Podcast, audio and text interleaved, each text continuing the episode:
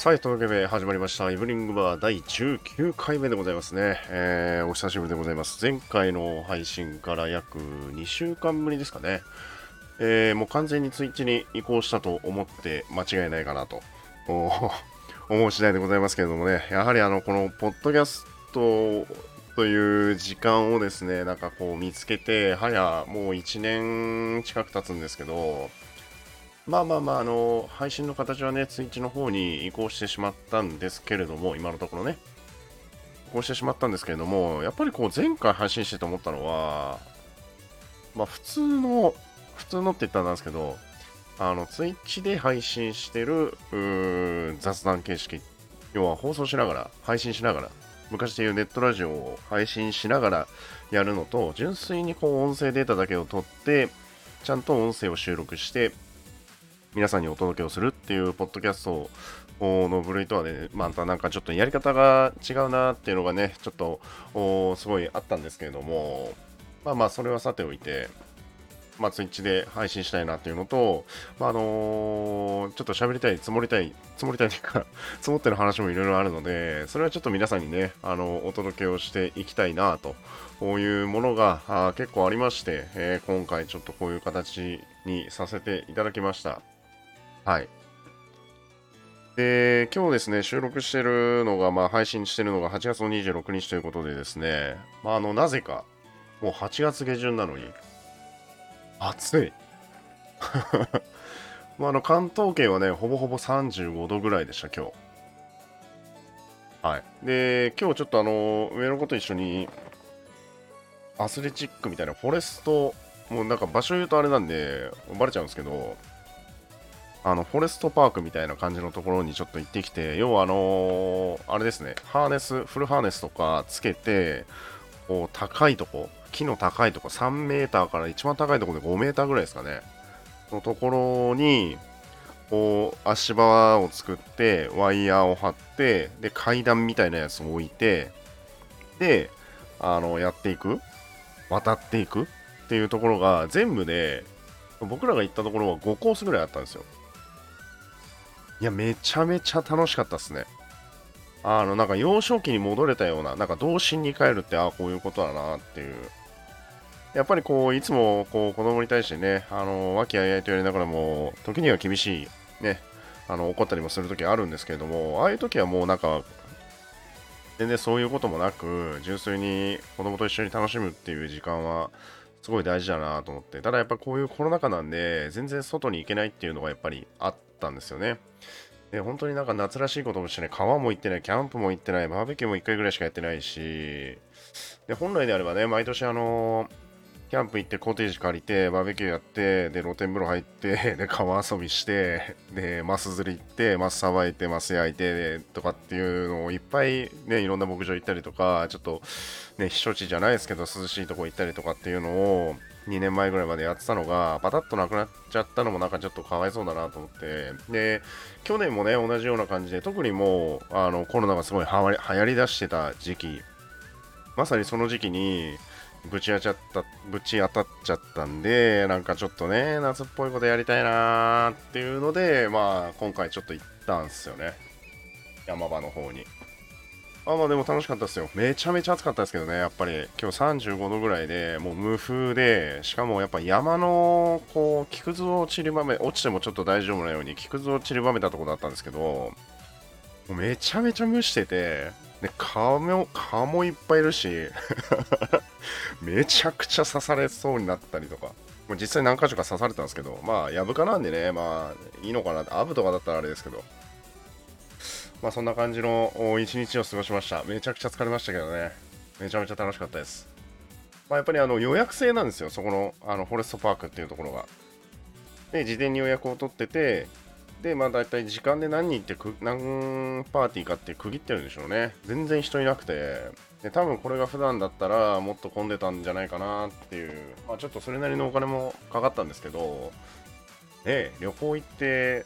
4人旅行行くともう大体ね、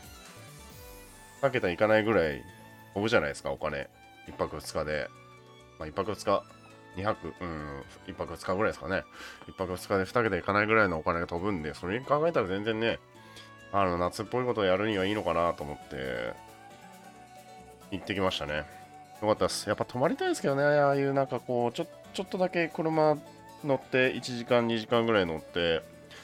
遠出するぐらいだったらどっかに泊まりたいなっていう気持ちはあったっすけどね。まあまあまあ、しょうがないのかなっていう。まあ仕事から私もなんか宿泊でどっか行きますなんていうのを言えないタイプなんで、ま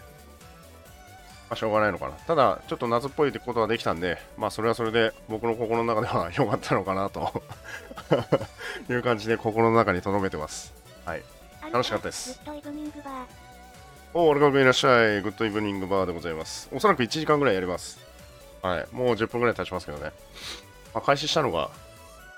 4分ぐらいだったんで まあそこは多めに見てということで。はい。これ終わったらエピやります。ということで今日ですね、まあ、まあ、全国地方それぞれ全部暑かったんですけれども、特に私の住んでる関東圏は35度前後ぐらいで非常に暑かったんですが、まあ、そんな中でね、あのー、皆さんにちょっとご紹介したい記事が一つございまして、まあ、ちょっと見たことある方もいらっしゃると思うんですけれども、表面、夏のね、暑さにね、熱中症予防として、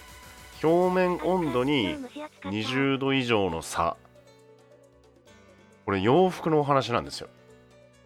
で熱中症予防に効果的な服の色一体何よっていう話をちょっと紹介されてる記事をね、たまたま見つけたのでご紹介させていただきたいんですけどね、今日あるかも言ってますけども、今日すごい蒸し暑かったです。めちゃめちゃ暑かった。めちゃめちゃ暑かった。もう2リットルぐらい水飲んだっすね。麦茶。麦茶？麦茶やら、なんかね、あの、ソルティライチとか、あの、イロハスとか、炭酸飲みてーみたいな、ビール飲めないから炭酸飲みてーみたいになって炭酸飲んだりとかね、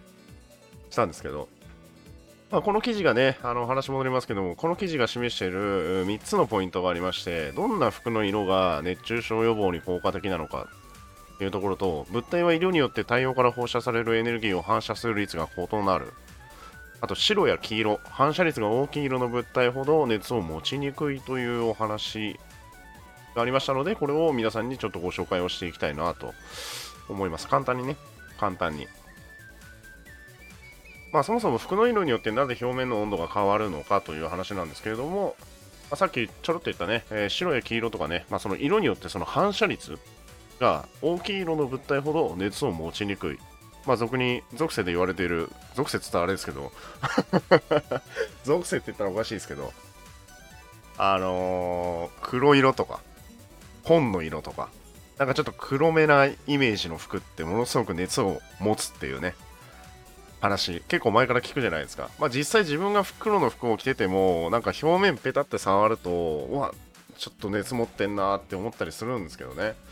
まあそういうのが、こう、表面温度に結構影響してるそうです。だから熱中症のリスクを減らすには反射率の高い熱を持ちにくい服の色を選ばないといけないですよってお話。で、まあ、この酷暑を乗り切るための服の色選びということで、まあなんか色別でいろいろあるみたいなんですけど、ちょっと記事を読むと、あの夏の炎天下色の異なる同素材のポロシャツ9枚を屋外に並べて、え表面の温度を掲示変化要は時間が経つことに変化を見ていくということを比較すると風がほとんどない気温30度の屋外で実験したところ5分間たった5分間ですよ。たった5分間日光に当てただけで、えー、シャツの表面温度が大きく変わりましたと。で白色のシャツが気温と同じ30度。に対して黒や深緑色のシャツは50度を超えその差が20度以上。こんなに違うって思ったっすねやっぱり。白ってこう人によってだと思うんですけどちょっとした汚れでも目立つじゃないですか。だからなんかちょっと外遊びに行ったりとかなんかちょっと跳ねるラーメンとか あの、担々麺とかそういうピンポイントで、こう、食べに行く時に着るよっていう時には、まあちょっとやっぱ極力避けるっすよね。避けるんですよね、僕は。はい。で、まあ熱中症避けるためには白色の服がいいですよとは言いつつも、まあやっぱりみんなおしゃれしたいじゃないですか。せっかく外に行ってね、遊びに行くんだから、ちょっとおしゃれな服着たいよとかね、自分の気に入ってる服着たいよとか、それが例えば大体ね、黒ベースだったりとか、僕もそうなんですけど、僕あの黒ベースというか紺色のやつを結構着るんですよね。で黒もそうなんですけど、そこら辺でね、やっぱ熱中症になる、ならないって言われても、まあ、僕の場合、ちょっと普段とまたちょっと違う 一般の方々とちょっと違う温度管理をしてるので、まあ、なんとも言えないんですけど、はい、まあね、あのー、蛍光色、まあ、俗に言われる蛍光色は表面の温度を持ちにくいと。こういうようなお話であるそうでございます。はい。でね、オープニングの話、まだまだいろいろと今回ご用意しておりますけれどもね、すべてネット記事からちょっとね、いろいろと引用してますけれども、10円を拾った男の子は交番に届けたっていう話で、まあこれもね、なんか見たことある人いると思うんですけど、これちょっとね、いいお話だなと思って、まあ、ツイッターからね、話の根源はツイッターから引用してるんですけれども、まあ、ちょっと、お子さんがね、いた時に、いた人に、いた人が、あの、なんか、電話かかってきたそうなんですね。で、まあ、あのー、なんて言ったらいいんですかね。知らない番号って結構構えるじゃないですか。何この番号とか、全然見たことない番号だけど、とりあえずなんか重要な連絡だったら留守電に残すやろみたいな感じでやるじゃないですか。残すんですよね、そういうの。だから僕はそれ、自分にかかってきた時って、基本的にその、あんまり気にしないタイプなんですけれども、あの、知らない番号から電話かかってきた時に、そのお母さんは、とりあえず検索をかけた、その、検索をかけたらしいんですよね。インターネットで。うわ、賢いなって思ったんですけど。賢いなと思ったんですけど、僕もちょっとやるっすけどね。この番号に気をつけろみたいな詐欺、詐欺まがいのやつとか、こう、海外からこう、遠隔でかかってきたやつとか、なんかいろいろあるんですけど、で検索するとなんか近くの警察署の電話番号だったらしいんですね。でそれで、なんか事件に巻き込まれたのかと、こう息子さんがあの事件に巻き込まれたんじゃないかっていろいろ心配したらしくて、お電話したらしいんですけれども、その時に、まあ、10円を息子さんが拾って警察署に届けてきたと。で、まあ、ちゃんとした手続きはしたらしいんですけれども、まあのお金を届けたので、えー、褒めたくてお電話をしたと。こういうね、ちょっとほっこりとするようなお話をちょっと見つけてですね、ああ、いい話だなと思って、で結構なんかこう子供の親になるとこういろんなことにやっぱ目が行くんですよねどうしても。そんなそんなことなんでするのよってこう言うのも簡単なんですけどこうなんで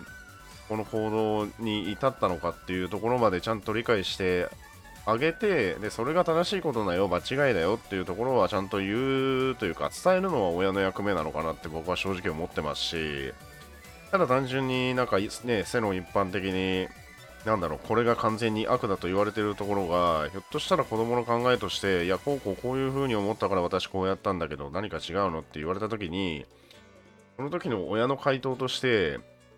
いやみんなそうやってやってるから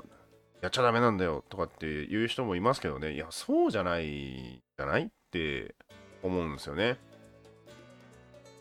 だから子供がそういうふうになぜ行動を起こしたのかっていうことをのそのシーンを考えてあげなきゃなっていうところをちょっと僕常に考えてはいるんですけれども、まあ、そういったところでね、あのこのお話の、まあ、元のツイッターの方も、まあ、なんか子供を信じない親ですみませんでしたって最後締めくくってるんですけれども、まあね、子供にとってはもう親しかいないですから、ぶっちゃけ最後の砦って。逆に頼る存在もね、最終的に頼る存在も親しかいないですけど、親はね、最終的に頼るのはあんまいないですから、自分の親以外に。でもやっぱそういう家族って最終的にそういうとこに帰結するので、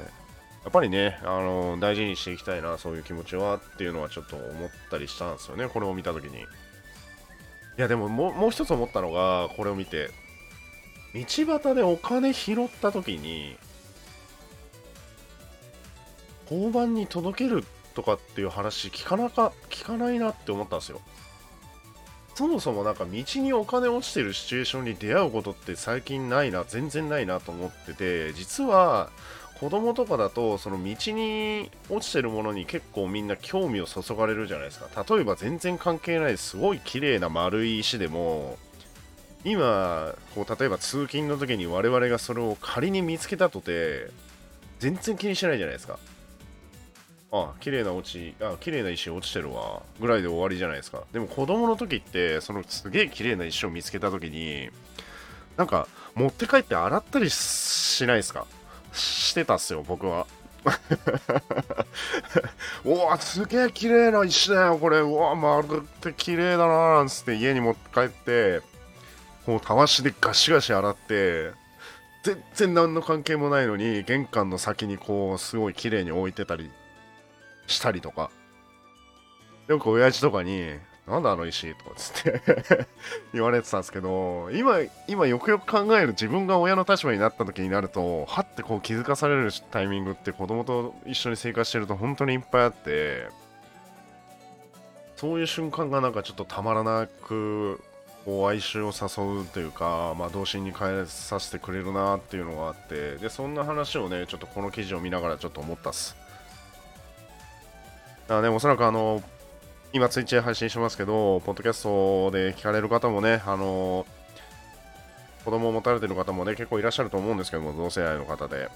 いると思うんですけどもね、まあ、そういった瞬間多分ね、絶対あると思うんですよ。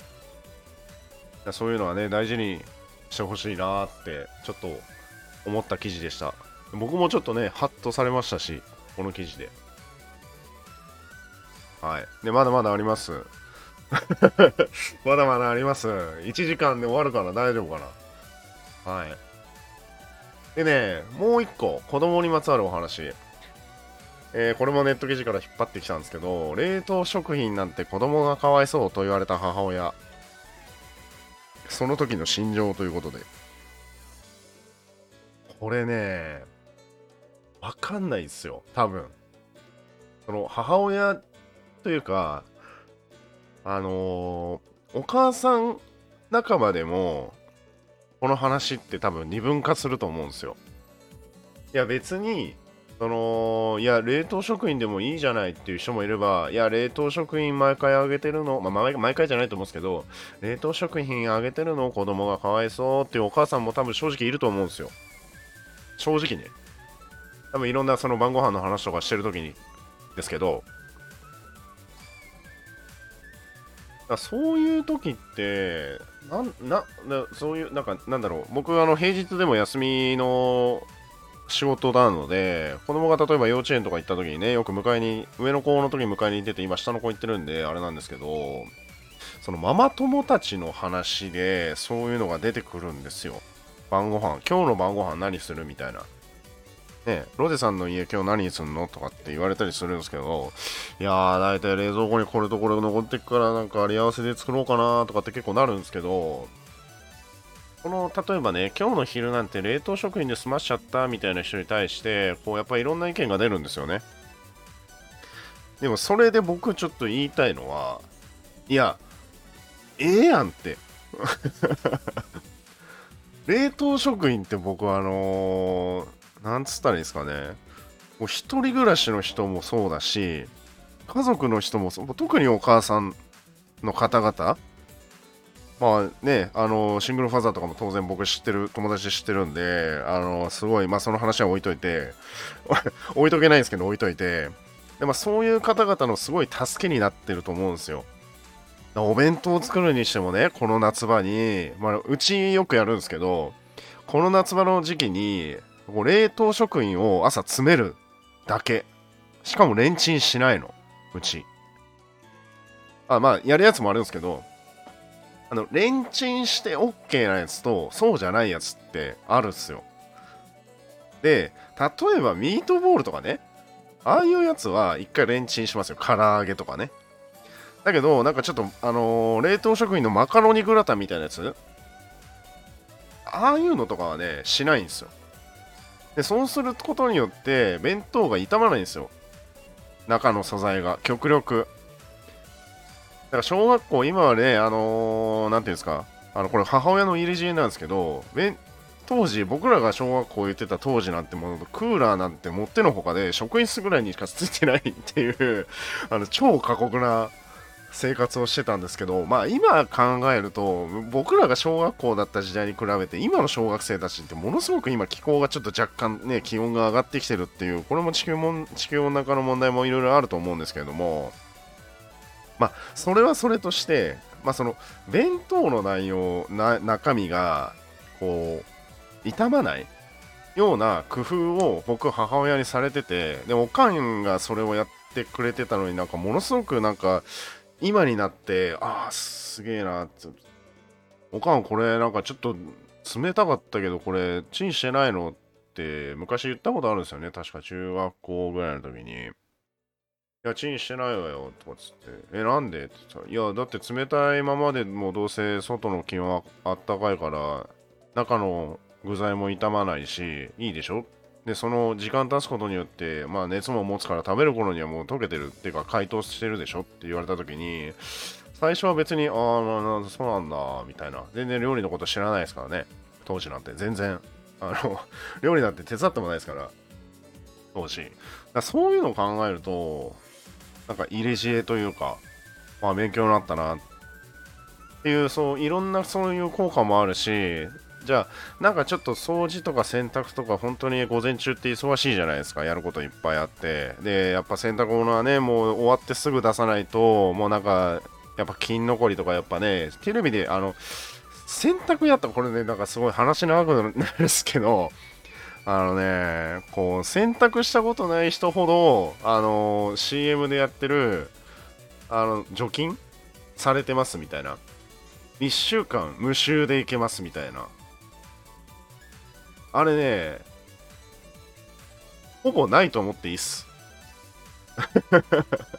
ほぼないと思っていいっす、あれ、マジで。あれね、迷信ですから。みんなそう思ってる。いや、なんか、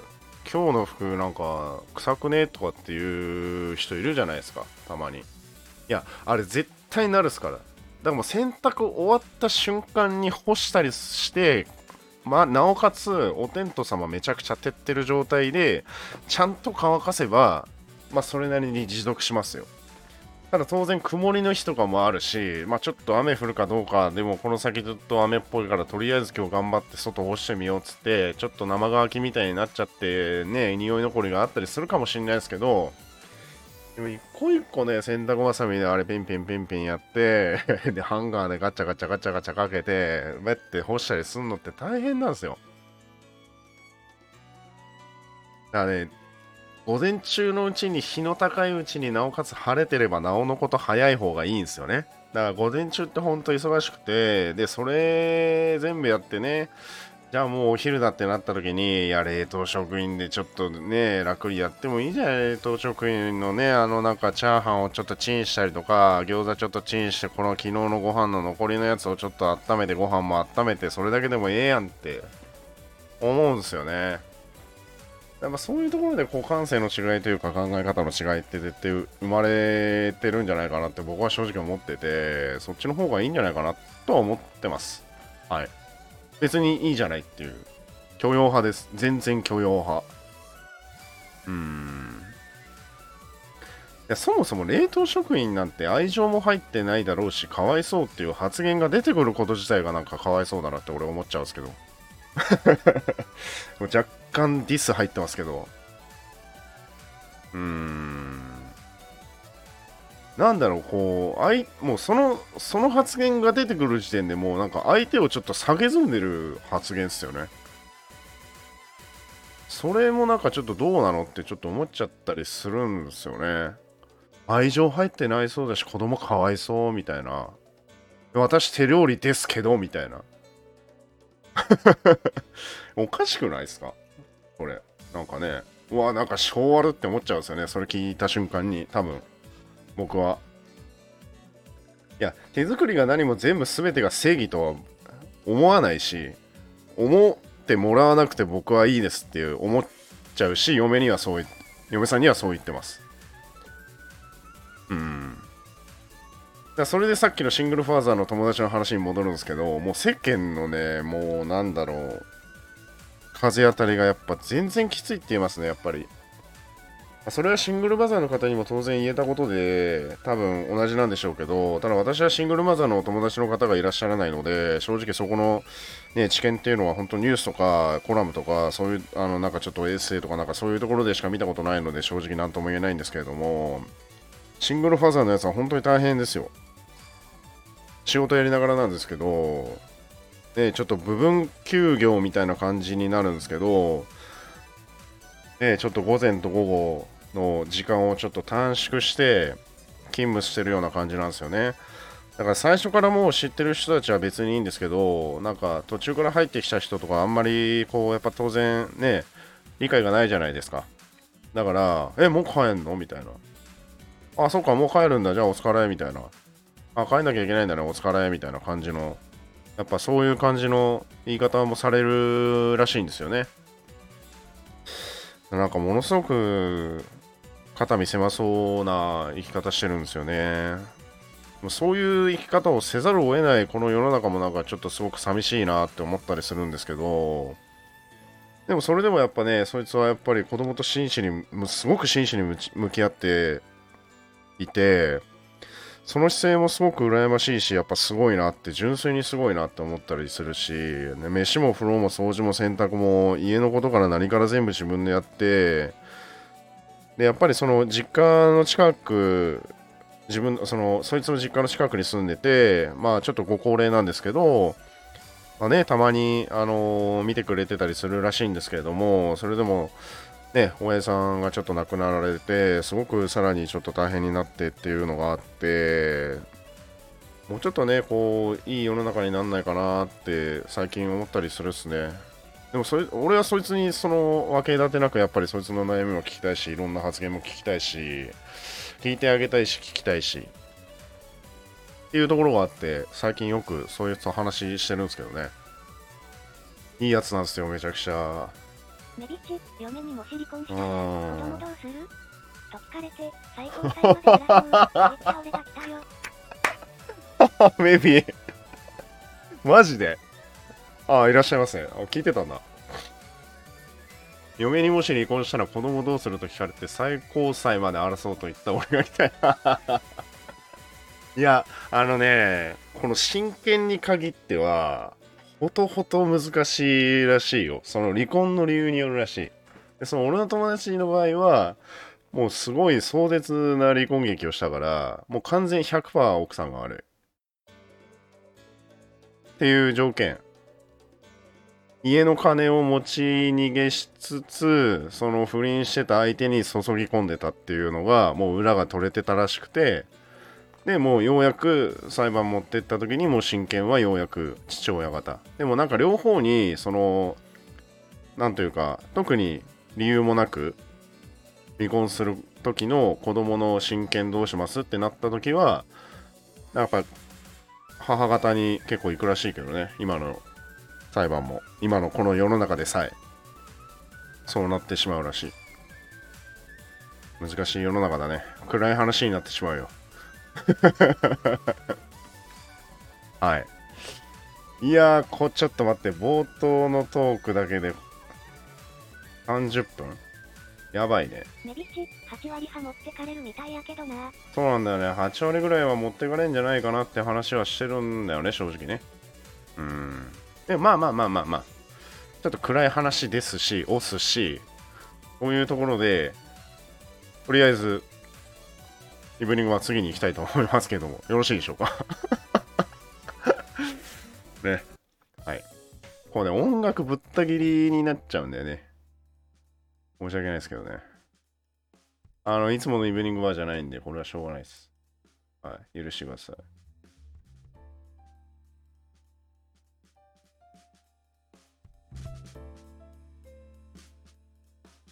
はい。はい。で、今日ね、あのー、あ、ちょっと待って。一個喋りたかった。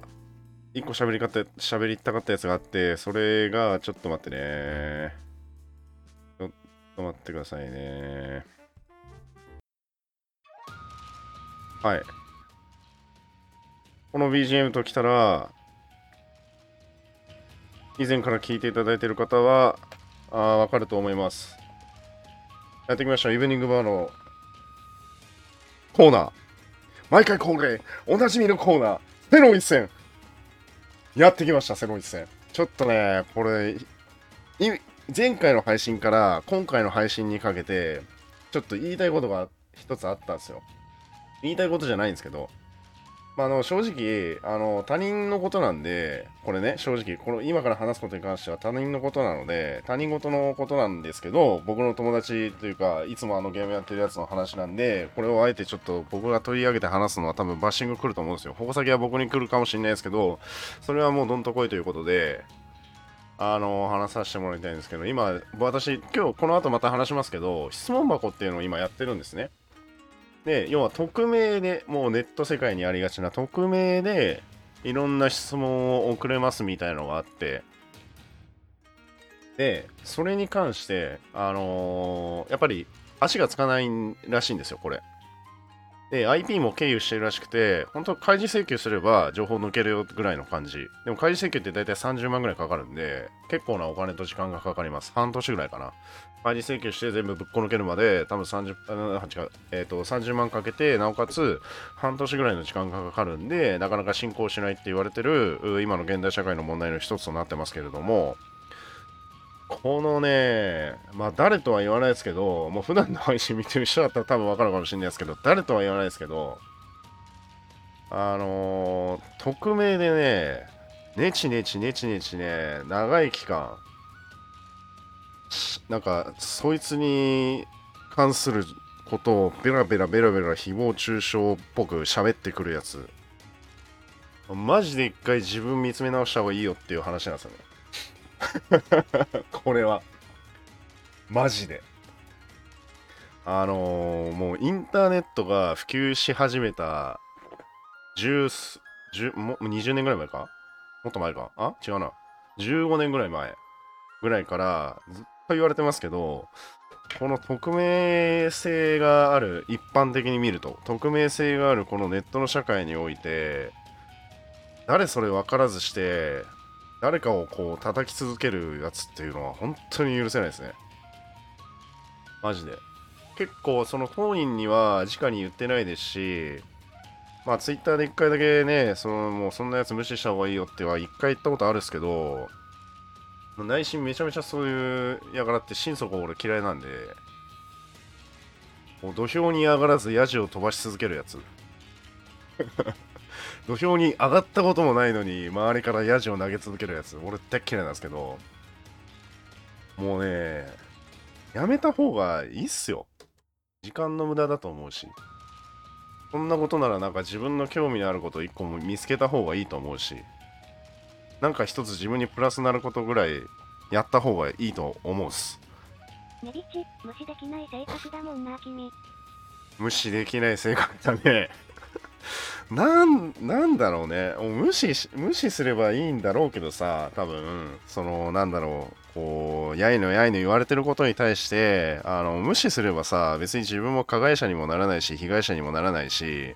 でもそれってこうまさに今の日本が抱えるこの傍観者意識がものすごく働いていて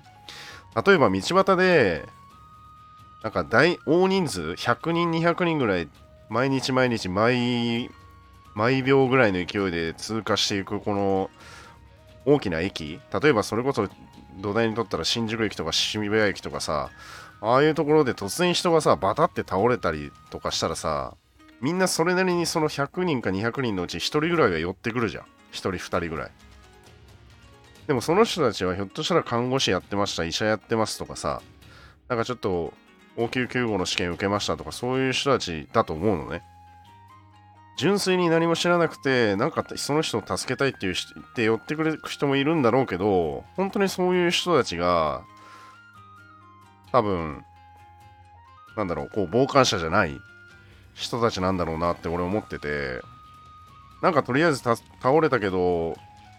まあいいかみたいな、自分のやることあるし、ちょっと時間もないし、みたいな。まあ当然別にそれはいいと思うよ。その赤の他人が倒れてるだけだから別に気にしませんみたいな。ただそれが自分の知ってる人だったらさ、絶対駆け寄るわけじゃん。少しでもね。あこいつ遊んでて楽しいなとかさこいついつも世話になってんだとかっていう人がさ例えば困ってたりとか倒れたりしたらいやそらさすがに目は背けられませんよってなんない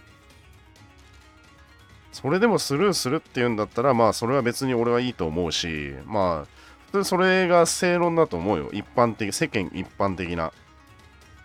でもそれが過剰に反応しすぎるとこうなんだろう。こうフェミニストじゃないですけどなんか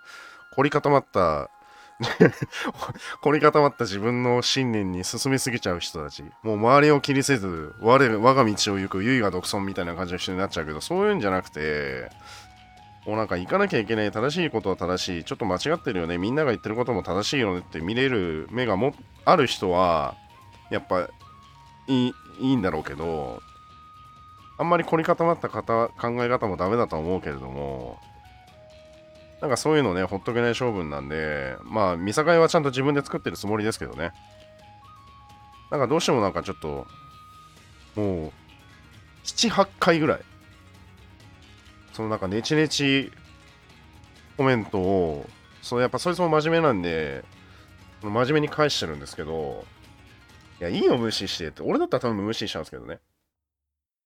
無視するか、蒔絵を巻いて、顔が真っ赤になって釣れるのを待つか、どっちかなんですけど、そこはある意味昭和なんですけど。そこはね。だけどなんかちょっとね、許せないというか、こう、一言物申したかったんですよね。だそれが一番喋りたくて、今回のイブニングバーをやった感じです。おやちゃんいらっしゃい、おつ。だからね、その質問箱って、こう、正直俺もっと変なコメントいっぱい来ると思ってました心ないコメントがいっぱい来るんだろうなって俺すげえ思ってたっすだけど今んとこめんどくさいのって2つぐらいしか来てないんでまあ本当にめんどくさいって来てないですはいただ、そいつにこう誹謗中傷まがいのめんどくさいコメントをひたすら質問箱でネチネチネチネチ言い続けるやつはもう実回自分を見直した方がいいと思う、マジで。ほんと性悪だと思う。もうね、匿名という、あの、なんだろう、太田充さんがね、一回ね、これちょっと話したかもしれないですけど、あの、いつも絡んでる人には。やーちゃん、あ、質問箱の話っすか？あ、そうです。あの自分の質問箱に関しての話じゃなくてあの別の質問箱についての話です名前は出してないですけどねで太田充さんがね前ポスターかなんかに貼っててその時にそのそれに書いてあったコメントがものすごく太田充さんってすげえぶっ飛んだ人だなと思ってちょっと怖い人のイメージあったんですけどそのコメント見て俺考え改めたんですよねで太田充さんが何かの何かの啓発ポスターからちょっと忘れたんですけどそのポスターに書いてあったのが、自分、俺は、私は太田充です。名前を名乗らないで外野から言ってくるやつは、まず自分の名前を名乗ってから発言しろって書いてあって、俺それすっごい納得して、こうなんか、こう職場でもそうですけど、電話取った時に名前名乗らない人いるじゃないですか。あと名前聞くときにお名前は？みたいな。名前何？みたいな 言ってくる人いますけど、いや、そう、自分の名前をもってして発言をすることこそ、ああ、その人の意見なんだなって初めてわかるのが、でも、この質問箱は名前ないですからね。でも自分で設定している以上、いや、あなたが自分で設定した質問箱でしょ？とかつって、何それに対して怒ってんの？って言われるやつ、まあ確かにそうかもしれないですよ。嫌なやつには別に答えなきゃいいだけの話なんで。っていう、ちょっとセロ一戦をどうしてもやりたくて、今回のイブニングバーをやりたかったです。だから昨日の配信の終わりに、イブニングバーか、あのージオゲッターやりますって言ったんですけど、もうほぼほぼ心の中では、イブイブバーやろうって思ってて、地図配信は、だいたいしあのし仕事の前日にやろうって決めてるんですよ。だいたい1時間半ぐらいしかできないんで、配信。いや、ちょうど時間もあ空く、空くっていうか、ちょうどいい時間なんで、それに関しては。やろうかなと思ってました。すげえ喋った。初めて聞いた人が万が一いたら、もうえれえことになってる。この配信。はい。ということで、セロ一戦終わります。はい。ということで、自分の質問箱についてのお話もちょっと軽くしていこうかなとこれね、質問箱って何文字返せるかちょっと正直自分知らないんですけど、あんまりその真面目に答えたやつもあれば、ふざけて答えたやつもいろいろあって、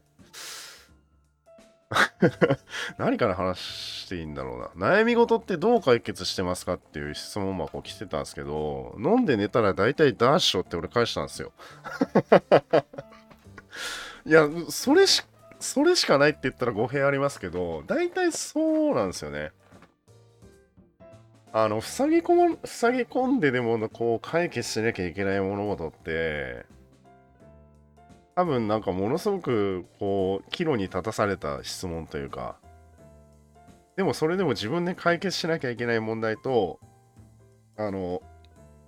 他の人に相談しても OK な悩み事って多分分かれてると思うんですよね。だそれだったら、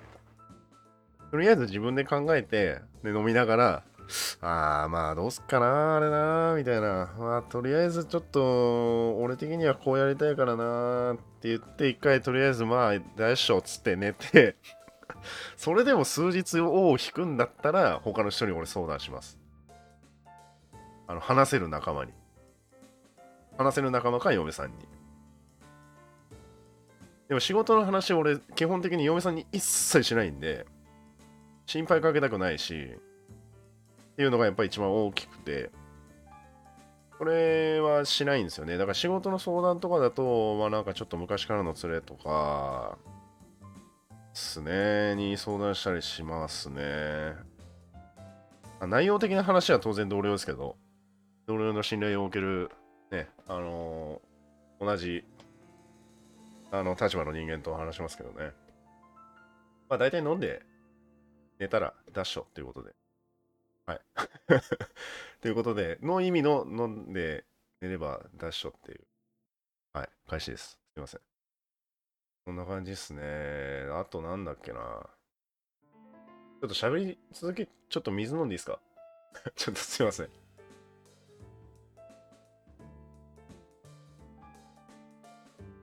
水ですからね。まだ酒飲んでないです。まだ飲んでないですよ。もうこれ終わったら飲もうと思ってるんで、早く終わらしたいんですけど、早く終わらしたいって言ったらまた失礼なんですけど、1時間ぐらいはちょっと喋りたいことあるんで、ちょっと考えてます。この質問もこ話し終わったら多分、やるっす。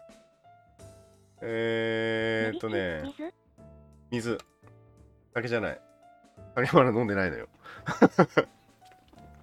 あ、これ、あとね、あと女性男性問わず、こんな人は絶対に嫌だ、こんな人は素敵だと思うことを一つ教えてくださいってあったんですけど、これはね、あのーもう男女両方っすね。あの、平気で人を騙して自己中心的な考えしかしない人、もう俺これダメです。あの、もうそれ分かった瞬間、ゲームやってても、あ、この人無理ってなった瞬間は、いや、もうあ、あのー遊ばなくなります。はい。まあ、やってるゲームが一緒の人でね、っていう話ですね。例えば、例えばメビウスみたいに、プライベートすげえ忙しくなって、あの、やるゲームがちょっとずれたりするとね、やっぱりなかなか、でも FF、俺多分もう戻らないんじゃねえかな。まあ、戻ろうかなとは思ったことあるんですけど、今から戻ると多分ね、時間泥棒になっちゃうんで、あの、ブワってこう一気にやりたいタイプなんで、これやるとね、もう多分今の勤務体制ではちょっと持たないですね。多分。はい。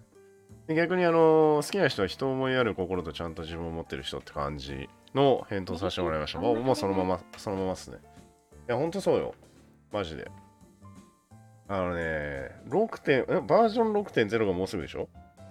だから、もうすぐじゃねえか。11月だか10月だか。冬？あ、じゃねえや。秋終わりとかって言ってた気がするっす。10月の終わりだったか。あね、それ、もう残り1ヶ月、2ヶ月ぐらいしかないわけでしょ？多分なんか追いつける気しないんですよ。時間的に。で、やってる幅とか。あとなんかマイクラもやろうとかって話に出てるんで、今。ちょっと無理っすね。多分。時間的に。メビチ、11月。あ、11月。まあまあまあ、11月だまあね。あと、配信を少し拝見したことがありますが、すごく賑やかで見ていて楽しいです。ファミリー感強めで好きです。参加型やられていますかということで、参加型はやってないです。あの、配信途中で、なんか、あいや、じゃあやりますかみたいなことはやってないです。メディチ、追いつこうとするからな、君。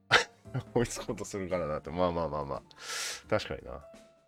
うん。いや、追いつかんとなんか逆になんかね、遊んでる、遊んでる人たちにも迷惑かけるやん。いや、ロイさんまだここまで行ってないから、ちょっと、じゃあ呼べねえわ。じゃあな、つって。置いてかれるか。あいつ終わってねえからまだ誘えねえよ、これさ、みたいな。なんとかなんとかの極意聞きたいけど、あいつ終わってねえから誘えねえや、じゃあな、つって。つらみたいな。これちょっとあれですね。はい。で、参加型は、あの、やってないですけど、事前にちょっと遊びたいですみたいな DM いただければ、あのー全然遊ぶんで。ただなんか配信の途中から入るとかっていうのは、なんかちょっといろいろごちゃごちゃし、俺もちょっとやり方わかんないんで、よく。はい、すいません。ソロでやってる時でね、あの、事前にとか、まあ、ソロでやってる時に、いいっすかとかっていう話になってくるとちょっとまた変わるんですけど、基本的に参加型やってないです。ごめんなさい。そこはご了承ください。すいません。えー、っと、あとは、次。と待って。たまに、ページが更新されない。えー、俺も OGS に入りたいです。よく TL で流れてくる、ん ?Twitter で流れてきて楽しそうなのでってあったんですけど、あのー OGS 基本アラサーアラフォーの軍団なんで、あの、それでも許容していただける方、あの、それでも OK よってなった方、はい。まあ、その方々は、あの、OGS 入っていただいても大丈夫ですけど、あと OGS の加入条件何ですかって聞かれたんですけど、あの、それに関しても、あの、強さを求めるチームではないので、あの、のらりくらり楽しめる人が入っていただければいいと思います。はい。ぐらいですかね。なんか、こう、配信で喋ろうかなって思ってたやつ。ちょっとエペもやりたいんで、エペもやりたいんでって言ったらあれですけど。はい。ああ、なんか質問箱の、質問箱が死んでる。質問箱が死んでるいや、OJS ね、課題評価されすぎなんですかね。あ、OBS は、あの、やーちゃんのとこに、あのー進言してください。私でもいいですけど、あのー私に来たとて私が設立するのではなくて、あの、やーちゃんの方で設立しますんで。はい。ちなみに OBS の略称って、略称っていうか正式名称をやーちゃん、ちょっと答えてあげてください。はい。やーちゃん、草。草草ってあんた。あなた。はいそんな感じですかね。最近の。やーちゃん、オーバースリムな、わら。オーバースリム？オーバースリム？オバスンじゃなくて？オバスじゃなくて？ああなるほどねなるほどなるほどまあ、そこはね、そこはもう、あの、やーちゃんに、あの、言っていただければいいかなと思いますやーちゃ。ん、どっちやねんってやつよ。はい。どっちやねんってやつですけど、まあ、そこはね、あの募集してるそうなんで、ぜひ、あの、やーちゃんやの方にーち。ゃん、オーバーなんか、スリムなんか、オーバーなんかスリムなんか、横か縦かみたいな。縦オーバー、横スリムにしようか。それね。うん。そうしよう。うん。縦がスリム。あ、縦がオーバー、横がスリム。うん。いいね。それでいこう。あともう一個ですね、相手を傷つけてしまったときどうしますか？って昨日返したんですけど、あのこれ本当状況によるんじゃないかなと思うんですよね。あの不意に相手を傷つけてしまった時って気づけない時って結構あるじゃないですか。自分にとっては普通のことだったりしても相手に言ったその言葉が実は相手がすごく傷つく言葉だったりとか質傷つく内容だったりとかっていうところがあると思うのでそれはもう気づいた時点で真摯に謝るべきですよね。ごめんねっつって。そういう悪意はなかったけど、みたいな感じの返しになるんじゃないですかね。と思います。はい。あと、本音と建前の使い方もなんかちょっといろいろあったんですけど、まあそれはね、あのー付き合い浅い人にはね、本音と建前使うこともあるかもしれないですよ。あの仕事の付き合いの中の人とかね、あのー、得意先とかあ、そういうところにはね、本音と建前使うかもわかんないですけど、ある程度付き合いと長いとね、逆に建前って使ったら使ったで失礼なんじゃないかなって僕は思ってるので、思ったことはちゃんと言うようにはしてます。はい。こんなとこですかね。はい。まあ、今回一番喋りたかった内容はほぼほぼ喋れたので、個人的に それはそれでいいのかなと思います。はい。まあ、あの質問箱いっぱい来てまして、こう、大体1日2日ぐらいに1回は見るようにしてるんですけど、この前2日ぐらい開けた、ん ?1 日半ぐらい開けたら8件ぐらい来てて、うわ、これどうしようかなって思って、ちょっと Twitter と連動させないあの回答形式もあるので、そっちで回答してるので、回答済み、うん。あのアーカイブと回答済みのとこ見ていただければ、あの質問いただいた方で、あれ出てないよって方もね、あのそっちに載ってたりすると思いますので、えー、そっちをご覧になっていただければなと思います。で質問箱ね、面白いんで、もうなんかもう半分以上は、なんかシネクソ、シネクソゴミかすみたいな感じのコメント来るのかなと思ったんですけど、全然来なかったんで、まあそれ覚悟してたぐらいの勢いなんですけど、はい。まあ、なんか質問等々ありましたら、あのイブニング、あ、ポッドキャストイブニングバーに関してのご質問も質問箱でも結構ですし、えー、ツイッターの DM でいただいてもいいですし、あのリプライでも結構です。そっちの方が多分ね、自分気づけるので、あのそっちの方にあの寄せていただければ、あのご質問、ご意見等々等々募集してますんで。質問箱に関するね、いろんな考えとかも、まあ、ちょっと考えさせる質問とかも結構あって、でそれはポッドキャストでどんどん話していこうかなと思ってます。あと今日あの前半の30分ぐらいね、あのくだらない冒頭トークがいっぱい進みました。あの、あの、あれです。えー、背の一線は置いておいて。背の一線は OS で置いて、えー、それ以外の冒頭トークは、まあ、ちょっとくだらない自分の所見がね、いっぱい入ってる、あのー、お話でしたけど、子供に対するお話だったりとか、あそういうとこいっぱいありますけどね。えー、やらせていただきました。ありがとうございます。はい。いやいや、いや、ガス掃除ですね。ガス掃除かしやすね。いや、でも本当ね、この50分間喋り倒しましたね、久しぶりに。ずーっと喋ってました。ああの、普段ポッドキャスト収録するときって、だいたい間空くんですよ。2、3分ぐらい休憩取るんですよ。今日なかったんで、あの、コメントも特に途中まではほぼほぼなかったんで、もうひたすら喋り続けてましたけど、やっぱこういう時間もいいっすね。いいと思いました、純粋に。まあ、なんか、喋れよって言われたらね、多分、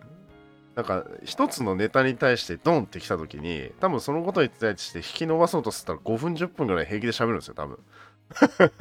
自分の上、自分の性格上。そうなっちゃうんですけどね。はい。というわけで、えー、イブニングは第19回目でございましたけどね、えー、ありがとうございました。えー、この、はえっと、ポッドキャストの内容ね、あの、実は録音し忘れてるんですよ、また。というか、やり方がちょっとよくわからないので、まあ、動画からぶっ込む形になりますけれども、今後も。はい。またそれはそれでよろしくお願いしたいところでございます。はい。というわけで、えー、イブニングバー第19回目ロゼがお送りさせていただきました。ありがとうございました。